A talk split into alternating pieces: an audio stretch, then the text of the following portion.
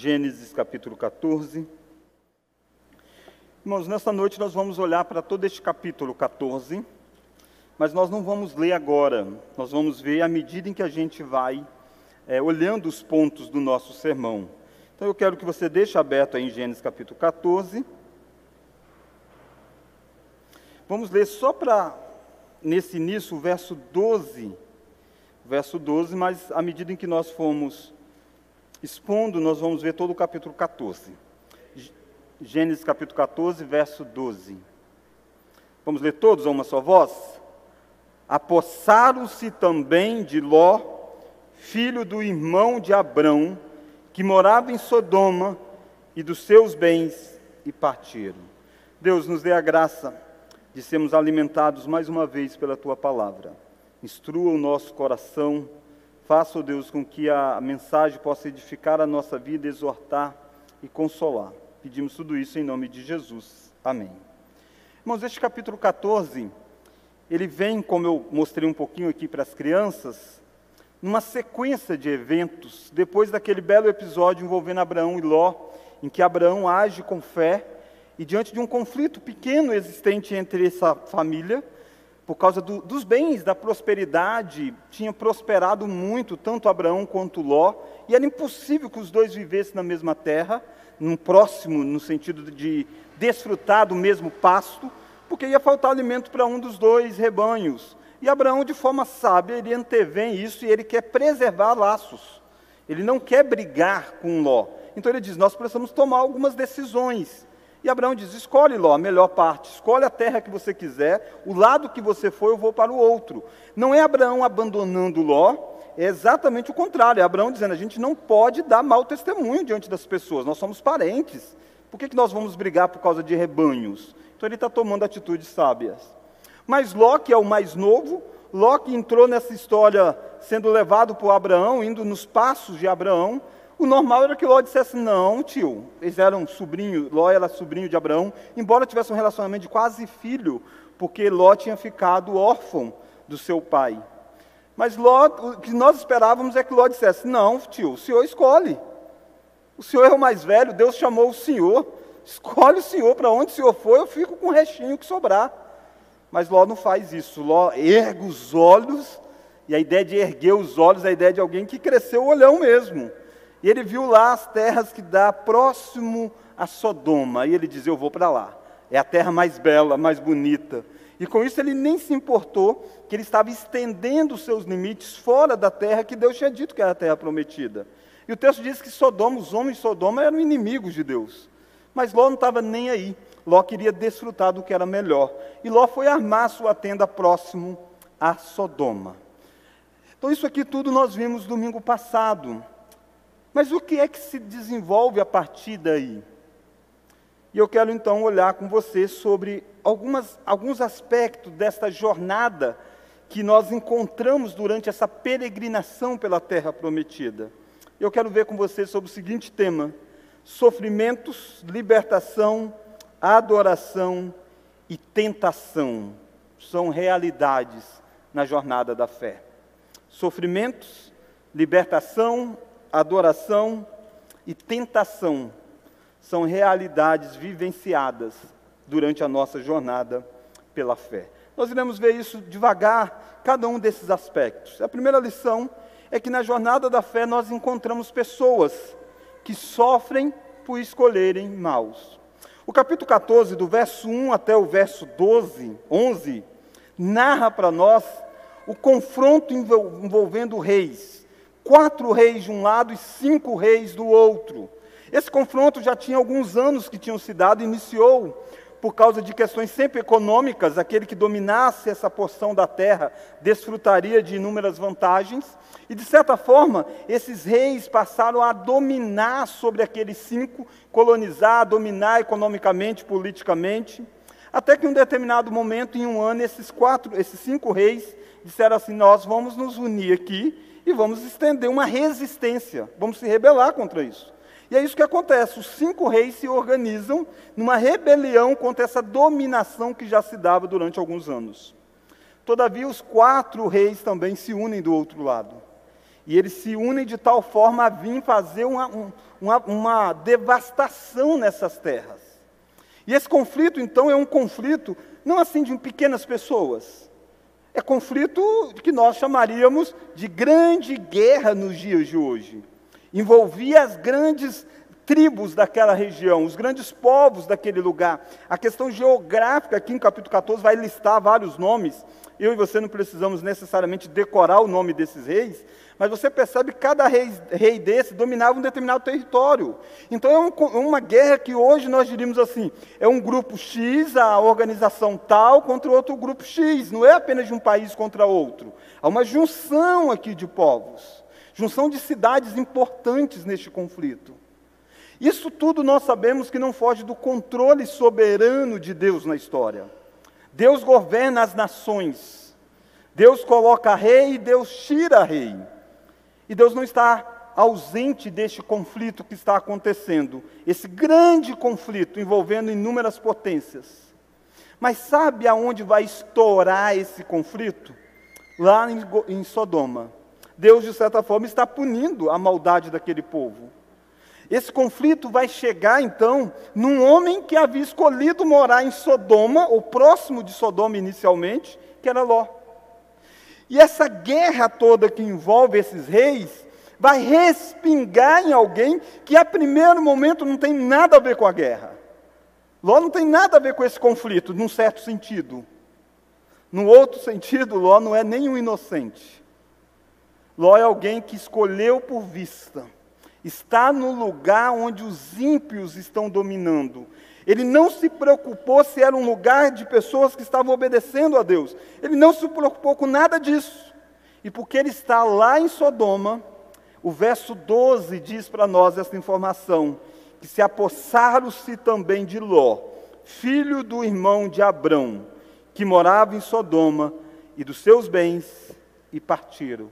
Que triste é isso. Em uma época que não tinha direitos humanos, uma época que não dava para você dizer assim, tem a Convenção de Genebra, tem alguma convenção que vai legislar sobre guerra, e de repente esse prisioneiro de guerra aqui não pode ser executado, ele não pode ser escravizado, tem algumas regras sobre isso. Não, não tinha nada disso. Ló está nas mãos dos poderosos daquela cidade, porque Ló viveu em busca de poder naquele primeiro momento. Ló escolheu uma região rica e Ló ficou pobre. Tomaram tudo dele. Ló escolheu uma região que ele achava que poderia dar futuro para a sua família, e a sua família está, de certa forma, sendo escravizada, correndo riscos. Quantos crimes de guerra não acontecem ainda hoje? Mulheres são abusadas, é, sofrem abusos sexuais,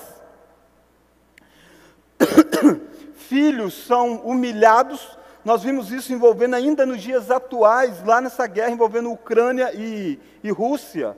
Algumas imagens chocantes. Ló está com a sua família em extremo risco por causa disso. Na jornada da fé, encontramos pessoas que sofrem porque escolheram mal. Não pense você que todo sofrimento é por causa de uma escolha deliberada, pecaminosa nossa. Nem todos. Nós sofremos muitas vezes como Jó, não na mesma intensidade, graças a Deus por isso. Mas sofremos mesmo sendo íntegro, reto, temente a Deus, de repente vem tempestade sobre nós. Mas muitos dos nossos sofrimentos também é parecido com o sofrimento de Ló. Porque nós estamos onde não deveríamos estar. Porque nós escolhemos não baseado por fé, nós escolhemos baseado nos nossos próprios desejos. Nós construímos a nossa vida baseado naquilo que nós achamos melhor. Jonas sofreu uma grande tempestade por ter agido de forma errada. Jonas, Deus mandou ele ir para uma cidade, ele vai para outra, e Deus envia uma grande tempestade. Ele é jogado dentro do, do mar. Percebe? Os discípulos de Jesus também estiveram numa tempestade, porque estavam exatamente obedecendo. Jesus disse: passemos a outra margem, e nesse trajeto veio uma grande tempestade. Não pense, você não julgue você a vida do outro. Talvez você conhece pessoas que estejam sofrendo. Deus não está usando essa mensagem para dar a você autoridade para julgar a vida do outro, dizendo, é porque ele escolheu mal no passado, é por isso que ele está assim. Você olhando de fora, a tempestade é a mesma sobre Jonas e a tempestade é a mesma sobre os discípulos. Mas a razão da tempestade é totalmente diferente. Os discípulos sabem que eles estão passando por tempestade não por desobediência Jonas sabe que ele está passando por tempestade, por desobediência. Quando questionam Jonas, Jonas diz: Me lance ao mar e vai cessar, porque eu estou fugindo do Deus que criou os céus, a terra e o mar. Ló está nesse conflito. Muitas pessoas estão sofrendo naquela região, muitos merecendo, porque eram de Sodoma, e de Sodoma eram inimigos de Deus, e Deus estava trazendo juízo. Dentre eles está Ló lá. E Ló escolheu morar naquele lugar. Inicialmente ele armou a tenda próximo. O capítulo 13 diz para nós que ele foi armando próximo de Sodoma. Talvez quando ele escolheu a melhor terra, ele não pensou assim: eu vou viver em Sodoma. Sodoma é muito mal, eu vou ficar próximo. Mas no capítulo 14 a gente descobre que ele já está dentro de Sodoma, ao ponto de quando tem a guerra, Ló é levado cativo. Muitas vezes, talvez você, e você é o único capaz de saber se você está sofrendo por causa de escolhas suas, ou se é porque você está obedecendo a Deus. Saiba que muitos sofrem por consequência de escolhas mal feitas. Ló é levado cativo, parece estar tudo perdido. Afinal de contas, os reis de Sodoma e Gomorra se uniram em forma de cinco, o grupo de cinco reis, não foram suficientes para derrotar os quatro que vieram, porque o exército dos quatro era maior, porque a força econômica era maior. Não tem esperança para Ló. Como que alguém sai de uma escravidão? Como que alguém derrota uma, uma, uma junção de poderosos? Humanamente não tem jeito. Humanamente a história de Ló é para ter acabado aqui, trágica. Assim como a minha história e a sua história era para acabar quando nós tomamos a primeira escolha errada na nossa vida. Quando nós decidimos a primeira vez por vista e não por fé, era para ter acabado aí. Era para nós termos vivido eternamente escravos daquela escolha. Mas nós somos apresentados a segunda lição. Se na primeira lição que nós encontramos pessoas que escolheram mal e por isso sofrem, a segunda lição é que na jornada da fé somos desafiados a agirmos com fé e graça. E agora eu quero que você tire os olhos de Ló. Está levado cativo. Mas coloque os olhos agora em Abraão. Aquele homem que foi meio que passado para trás por Ló. Quando ele deixou Ló escolher, Ló dizer a melhor. Como que esse homem vai reagir diante disso? Um homem que investiu bastante da sua vida em Ló. Alguém que amava Ló. E de repente viu Ló querendo levar vantagem sobre ele. Como que Abraão vai agir? Olha o verso 13, então. Porém, vamos ler? Veio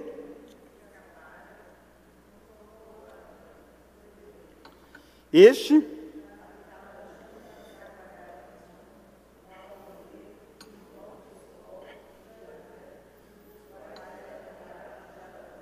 Então a notícia chegou até Abraão. Abraão aqui é o mesmo que vai se chamar Abraão. Eu estou usando a palavra Abraão porque é o nome mais conhecido dele. Ao longo da história, ele vai ter o um nome transformado para Abraão. Verso 14: Ouvindo Abraão que seu sobrinho estava preso, o que que você faz quando você ouviu falar que aquele que passou a perna em você está preso? Abraão tinha algumas opções. Abraão poderia ter dito assim: Ló está apenas colhendo o que plantou. E não quis viver lá? Se vire. Abraão poderia ter dito: Ló não me interessa mais. Ele não é mais parte do meu grupo. Ele me deserdou de certa forma. Abraão poderia ter dito assim: Ló é uma causa perdida. Eu poderia até tentar fazer alguma coisa, mas já viu quem é que capturou ele? Os quatro grandes do mundo da época. tem nada mais a se fazer. Vamos aqui orar e chorar e acabou. Por que que Abraão vai se arriscar? E é isso que Abraão vai fazer. Olha o verso 14 ainda. Ouvindo Abraão que seu sobrinho estava preso, fez sair, vamos ler?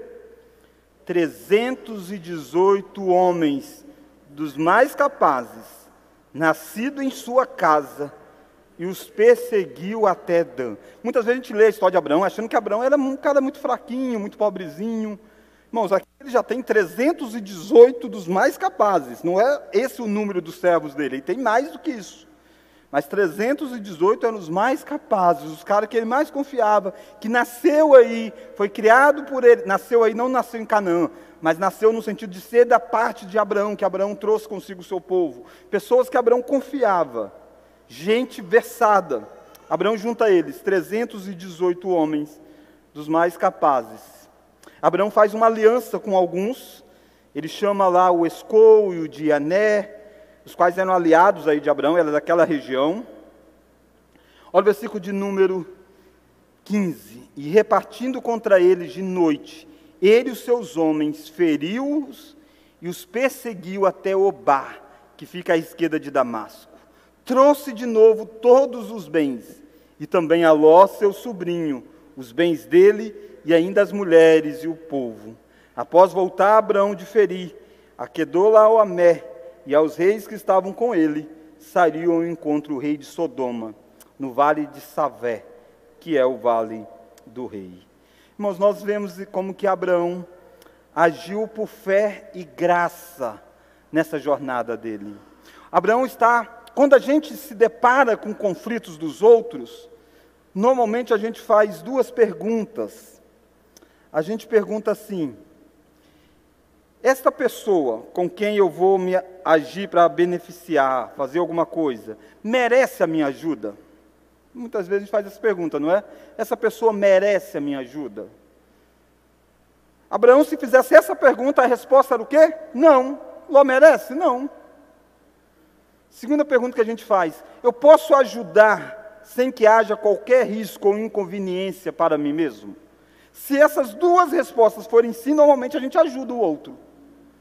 Mas se é alguém que não merece ajuda, ou se vai trazer risco eu me envolver nisso, para que, que eu vou me envolver?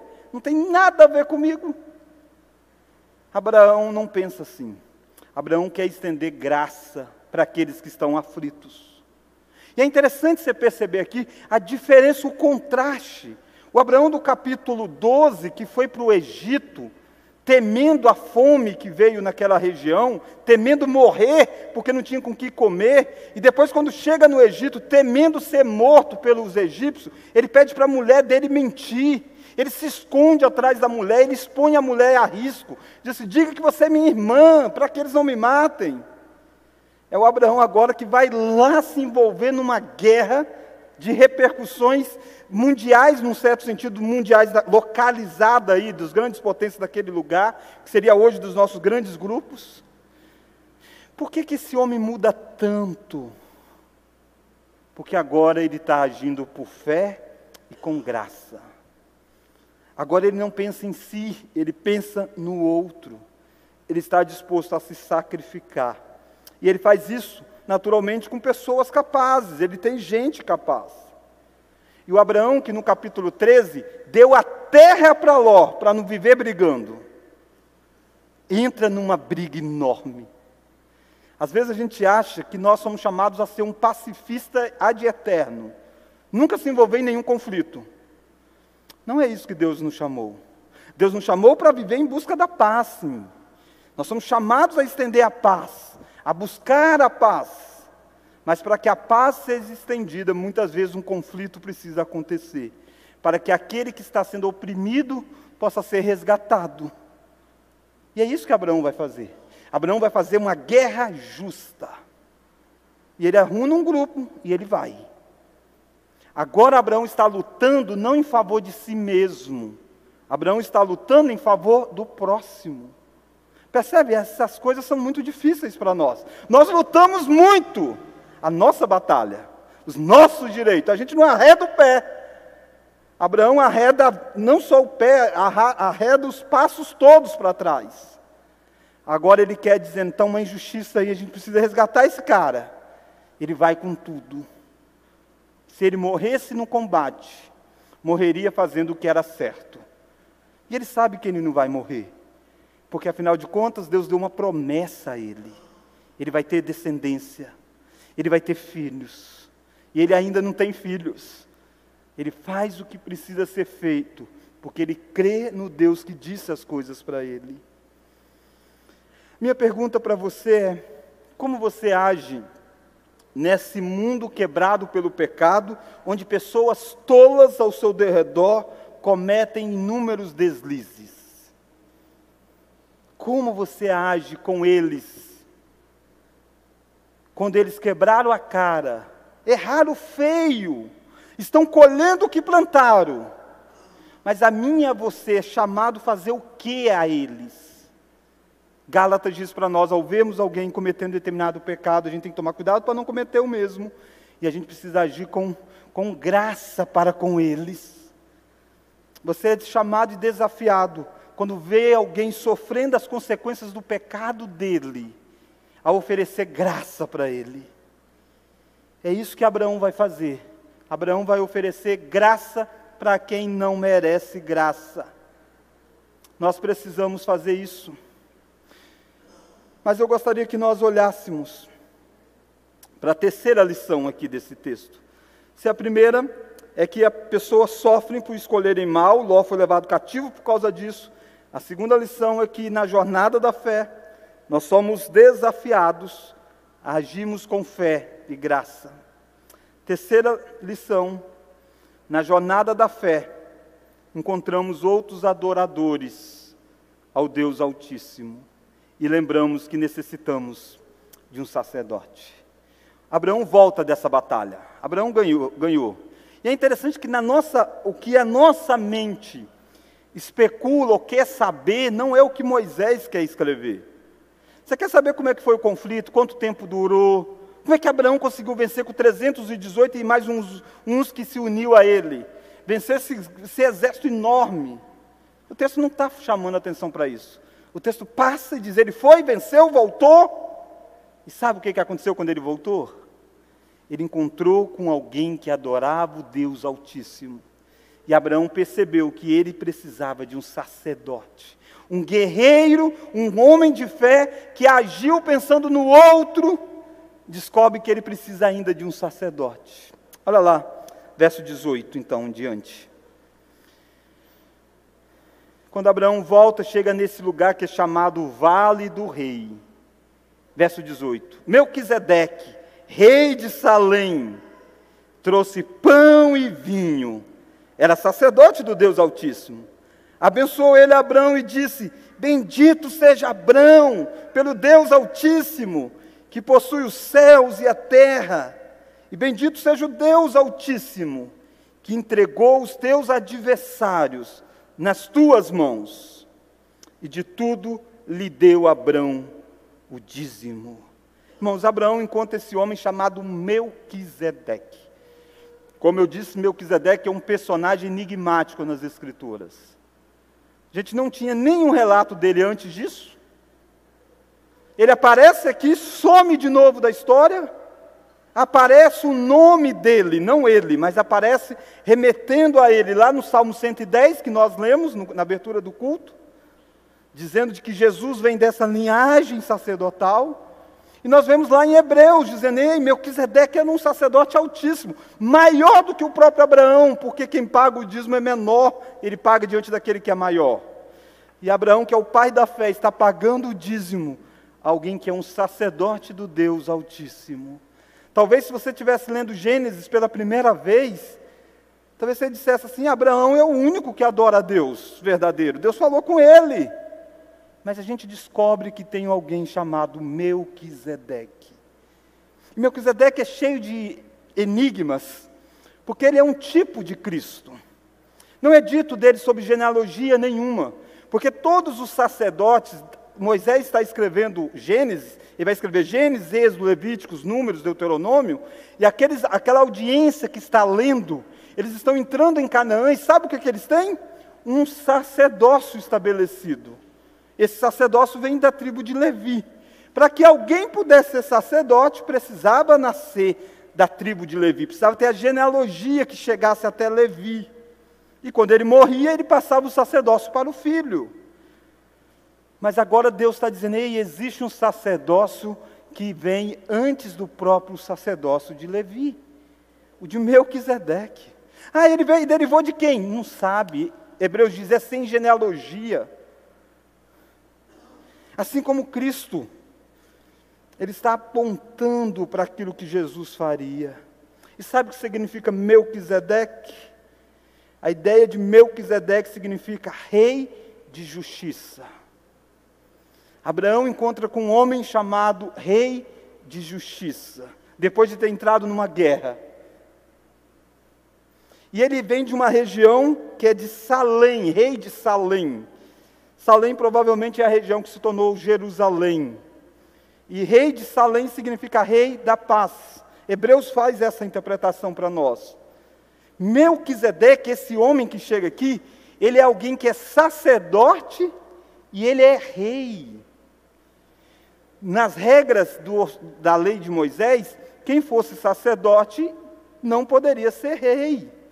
Isso vai ficar muito claro mais à frente nas Escrituras, quando o rei vai vir da tribo de Judá e o sacerdote da tribo de Levi, de duas tribos diferentes, para não concentrar poder. Mas Abraão encontra alguém que é tanto rei quanto sacerdote. Abraão está encontrando alguém maior do que ele na jornada da fé. E Abraão está entendendo que ele precisa de alguém que media a relação com Deus, mesmo ele sendo o grande Abraão. E é isso que Melquisedeque vai fazer. Olha lá o verso 19. Abençoou ele Abraão e disse: Bendito seja Abraão pelo Deus Altíssimo, que possui os céus e a terra. Ele está dizendo que Abraão é bendito, Abraão será bendito. Bendito seja o Deus Altíssimo, que fez o que? Vamos ler? Entregou. Você não sabe quanto tempo durou a batalha, como foi a batalha, mas você sabe que foi Deus quem entregou os adversários nas mãos de Abraão. Não foi os 318 que eram mais fortes necessariamente. Foi Deus quem fez isso. Para um homem que agiu com fé, um homem que estendeu graça. Deus vai e faz isso com a vida dele. E é um sacerdote que está dizendo isso para Abraão. Bendito seja você, Abraão, você vai ser abençoado. E bendito seja o Deus que faz essas coisas através de você. Melquisedeque está trazendo para Abraão relembrando e mostrando que Abraão está cumprindo aquilo que Deus prometeu. Deus disse para Abraão que ele seria bênção para as nações. E está esse homem sendo bênção para as nações, colocando fim a uma guerra que envolvia potências, porque Deus estava usando Abraão para fazer isso. Outrora um covarde, outrora um medroso, alguém que se envolve nesse conflito, estabelece paz. E Abraão está aprendendo que ele precisa de um rei que seja justo e de um rei que possa dizer que é o rei da paz. É difícil essas duas coisas conjugarem: justiça e paz. Como que alguém pode ser justo e estabelecer a paz? Você viu isso na cruz do Calvário. Lá na cruz do Calvário, a justiça de Deus foi manifestada e a paz foi feita. A paz dos homens com Deus dos transgressores da lei com aquele que havia estabelecido a lei. Mas isso não aconteceu sem que houvesse uma justiça. E é o Rei da Justiça, que é também o Rei da Paz, ou o Príncipe da Paz, que pode chegar para você e fazer algo que esse rei fez. Esse Melquisedeque levou para Abraão, olha lá o que, que Melquisedeque levou. Vamos ler o iníciozinho do verso 18? Melquisedeque, rei de justiça, rei de paz, rei de Salém, trouxe pão e vinho. Naturalmente que pão e vinho aqui é uma forma de recompensar, de tratar após as angústias da batalha. Mas há um aquele em quem Melquisedeque apontava, aquele que Hebreus diz para nós, que vem da origem de Melquisedeque, que daquilo que Melquisedeque fez, que é Jesus Cristo.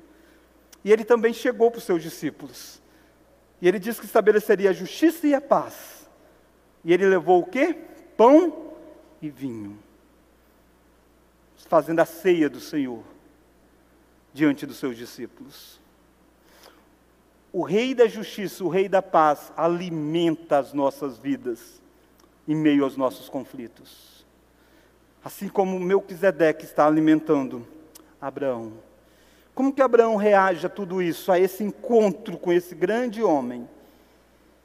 Olha o verso, finalzinho do verso 20, vamos ler? E de tudo lhe deu o dízimo. Abraão entrega o dízimo a Melquisedeque. Esse é um jeito de Abraão reconhecer que Melquisedeque é de fato o sacerdote do Deus Altíssimo. E de tudo que ele conquistou, ele entrega parte do dízimo a este homem. Só entrega o dízimo quem reconhece que as coisas que ganhou veio de Deus. Abraão não está se preocupando em enriquecer. Abraão está devolvendo a Deus porque ele sabe que foi de Deus que veio todas estas coisas. Perceba, irmãos, o quanto que o dízimo antecede a qualquer regime da lei, a qualquer momento de Moisés. É muito comum nos dias atuais as pessoas acharem que o dízimo é coisa de Moisés, do templo, de sacerdote. Como não tem essas coisas, não precisa mais de dízimo. Você vê alguém aqui muito antes, dando dízimo a Abraão, a, a Melquisedeque. E Jesus é dessa linha de sacerdote que não tem fim para todos sempre. Eu e você não estamos debaixo do sacerdócio levítico mais. Nós não matamos cordeiro mais. Mas nós estamos debaixo da linha de um sacerdote que precisa existir para todo sempre, que Melquisedeque apontava para ele, na linha do sacerdote que é Jesus Cristo. Por isso, seja você como um Abraão da vida. Lembre-se que é um privilégio você saber que Deus é o dono de todas as coisas. Ele supre você, Ele dá vitórias a você. Você pode entregar a Ele o seu dízimo tranquilamente, porque tudo vem das mãos dele. Mas eu quero terminar com a quarta e última lição. Se na primeira lição nós vimos que na jornada da fé nós encontramos pessoas que sofrem por escolherem mal, foi Ló sofrendo as consequências. Na segunda lição nós vimos Abraão agindo com fé e graça, nós aprendemos que somos desafiados a agirmos assim com fé e graça. Terceira lição: na jornada da fé nós encontramos adoradores ao Deus Altíssimo e nós lembramos que necessitamos de um sacerdote. Abraão não é perfeito, ele precisa que alguém intermedie essa relação com Deus. Quarta e última lição: na jornada da fé, precisamos nos manter firmes, rejeitando as ofertas do mundo. Olha aí a partir do verso 21. Mas há algo ainda mais a fechar essa história. Vamos ler do verso 21 até o verso 24. Então disse o rei de Sodoma a Abraão: Dai-me as pessoas, e os bens ficarão contigo.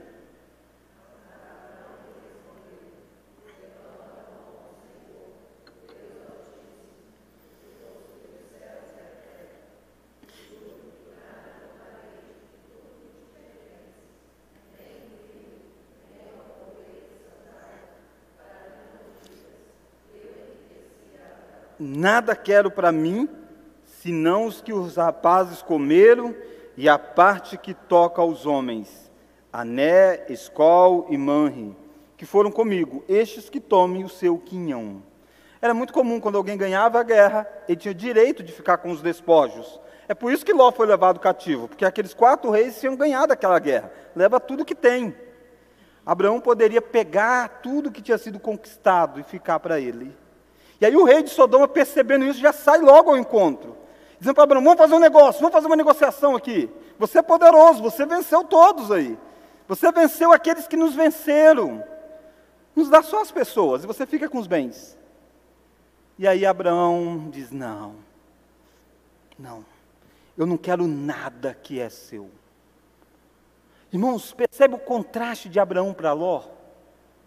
Ló queria tudo e Ló foi viver em Sodoma. Abraão tem os bens todo de Sodoma dado a ele, de certa forma, porque ele ganhou pela batalha. Abraão diz: Eu não quero nada, nada. Dei apenas para comer os meus soldados e aqueles que se alinharam, se acerte com eles. Eles são aqui da terra mesmo. Mas eu sou de uma terra maior. Eu e os meus homens, nós não queremos nada. Sabe por que, que nós não queremos? Ele vai dizer: para que vocês não digam uma coisa, que vocês enriqueceram Abraão. Abraão está preocupado para que a glória seja dada a Deus. Ele ouviu uma promessa de Deus. Deus está dizendo: Canaã será toda sua, Abraão, e da sua descendência. Abraão está dizendo: Deus prometeu e Deus me dará, não por força de armas. Eu não quero ganhar para que você diga que me enriqueci. Abraão ficou muito rico, os descendentes de Abraão também. Mas ninguém daquela terra pode dizer que enriqueceu Abraão. Nem eu, nem você podemos dizer que Abraão foi enriquecido pelas pessoas. Ele foi enriquecido por Deus. Só faz isso quem está com a cabeça no céu, com os olhos fitos em Deus, pode se livrar da tentação de ter as coisas de Sodoma. Abraão não quer ter nada que pertence a Sodoma. Quando você vê tudo isso aqui, você precisa voltar-se para a sua vida e pensar algumas coisas. Uma delas que você precisa tomar cuidado com as escolhas que você fará. Você vai fazer inúmeras escolhas. Não fique perto de Sodoma. Mais cedo ou mais tarde eles levam você cativo. Talvez você está aqui, você está lá pertinho já de Sodoma. Cuidado, saia daí, saia logo. Você acha que Ló aprendeu? Aprendeu nada. Ló voltou e foi morar lá em Sodoma. Ele foi se tornar um dos juízes de Sodoma. Ele prometeu as filhas para casar com, com gente de Sodoma. Se Deus já tirou você, já libertou você de uma escravidão, de alguma coisa, de uma consequência de algo errado que você fez, não volta lá, fica lá em Sodoma de novo, não, porque a coisa vai apertar de novo. Cuidado, saia logo de Sodoma. Um dia Sodoma vai cair, vai cair fogo do céu sobre Sodoma aqui nessa história. Hebreus diz para nós que um dia vai cair fogo do céu no sentido de trazer purificação e destruição para esse mundo. Sai agora de lá! Seja gracioso com quem fracassou até hoje. Não se torne um fariseu. O fariseu, quando via Jesus, resgatando os pecadores que outrora estiveram na Sodoma espiritualmente falando, eles diziam: esse come com beberrão, esse senta com glutão, esse aceita publicanos e pecadores. Jesus disse: Eu vim resgatar os perdidos. Não seja você aquele que sai aí apedrejando quem está em Sodoma. Seja você um Abraão, disposto a se sacrificar para resgatá-lo. Mas saiba que, por melhor que você seja, por mais que você lute em busca de restaurar pessoas, você precisa estar diante de um rei, que seja alguém como Melquisedeque, um rei da justiça e um rei de paz. Esse rei é Jesus Cristo. Cuidado, irmãos, cuidado que as propostas provenientes de Sodoma surgem depois de vitórias. Muitas vezes nós caímos depois de grandes vitórias. Aqui surgiu uma proposta pecaminosa para Abraão. Ele teve discernimento e sabedoria e olhou por fé. Lembre-se que Abraão não é esse cara o tempo todo da jornada da fé. Ele fracassou muitas vezes, assim como talvez eu e você fracassamos. Não deixe que o fracasso do passado defina quem você é no presente. Abraão não é apenas o covarde que vai para o Egito. Abraão também é o valente que vai numa guerra e resgata aquele que caiu. Saiba você que Cristo é o maior valente que resgata aqueles que viviam errantes, vivendo em um território que não era o nosso. Vamos colocar diante de Deus, vamos orar.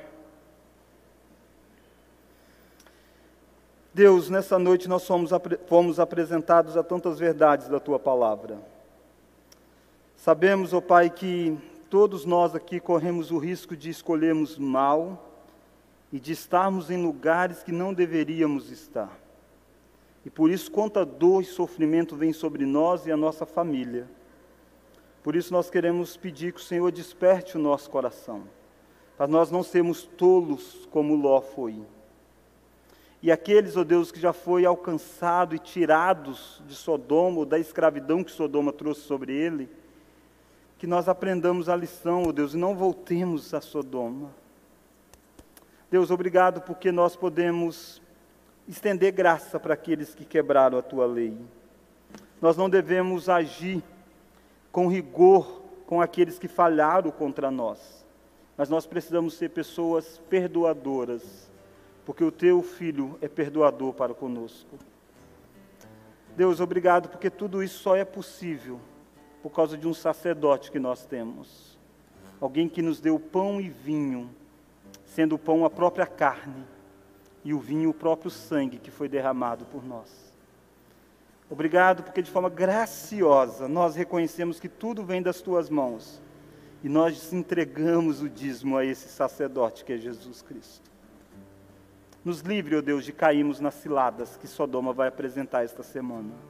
Até o dia que o Rei da Justiça e da Paz vem morar para todo sempre conosco, nós teremos Sodoma ao nosso derredor com suas propostas que nós não, não venhamos, ó oh Deus, a sucumbir às tentações que surgirão.